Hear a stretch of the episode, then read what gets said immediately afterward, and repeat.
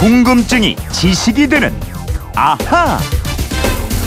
세상의 모든 궁금증이 풀릴 때까지 궁금증이 지식이 되는 아하입니다.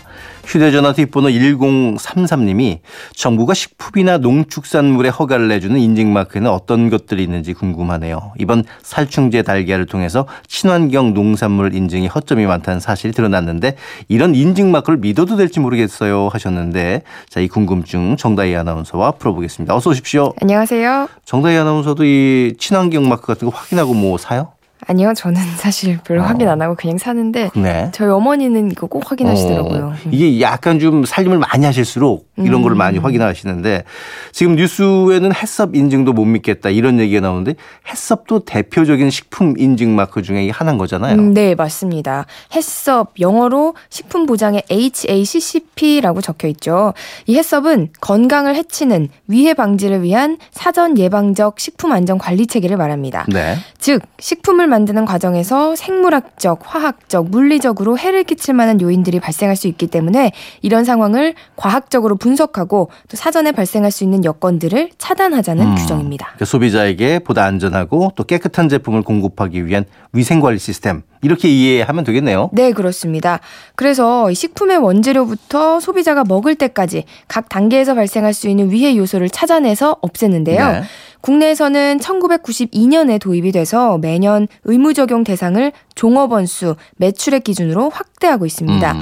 현재 의무 적용되는 품목은 가열시키지 않은 음료, 빙과류, 냉동 수산식품, 냉동식품, 어묵류, 레토르트 식품, 배추김치 등이 있습니다. 어, 지금 들어보니까 달걀이 안 나오는데 달걀은 그럼 의무 대상이 아닌 거예요? 네, 아직은 의무 음. 대상이 아니고요. 오는 12월부터 매출이 100억 원 이상인 식품업체 영업소가 제조 가공하는 모든 식품과 달걀, 순대 같은 국민 간식에 대해서는 해썹 의무화가 전면 시행될 예정입니다. 네.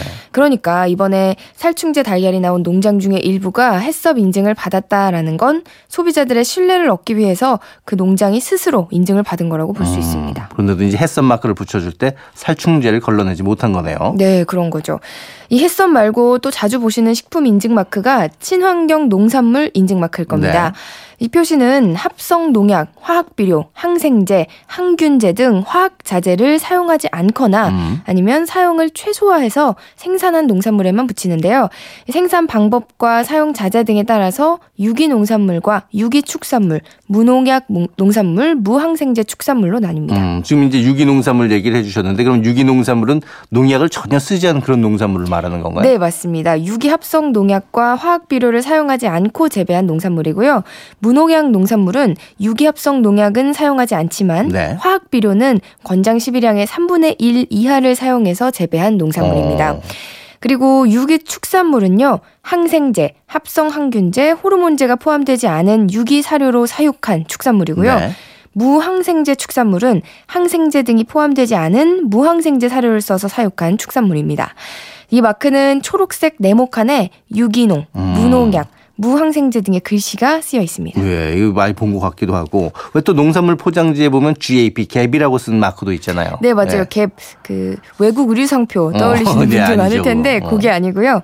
Good Agricultural Practices의 약자로 농산물 우수 관리 인증입니다. 아, 농산식품은 생산, 수확, 포장, 유통, 판매 등의 과정에서 각종 농약과 유해 미생물, 중금속 등에 노출이 될 수 있잖아요. 이걸 종합적으로 관리해서 기 준에 부합한 농산물만이 이 갭 마크를 받을 수가 그렇군요. 있고요. 예. 햇섭이나 친환경 농산물 인증 마크처럼 문제가 생겼을 때 음. 어떤 농장, 농장에서 생산이 됐는지 역추적이 가능합니다. 혹시 이 갭 말고 GMP라는 표시는 GMP 요? 못 보셨나요? GM 본것 같은데 이게 무슨 약이나 기능성 어. 뭐그 식품 이런 데서 맞아요, 아닌가요? 맞아요. 아마 어. 건강기능식품에서 보셨을 거예요. 어, GMP는 Good Manufacturing Practice의 약자예요. 어. 어, GMP는 건강기능식품의 품질을 보증하기 위한 제조 및 품질 관리 기준입니다. 네. 건강기능식품 제조와 품질 관리가 우수한 업체에 부여하는 마크예요. 어, 그러니까 건강기능식품을 살 때는 이 GMP 마크가 있는지 이걸 확인해 보면 되겠네요. 네, 그러면 좋겠죠.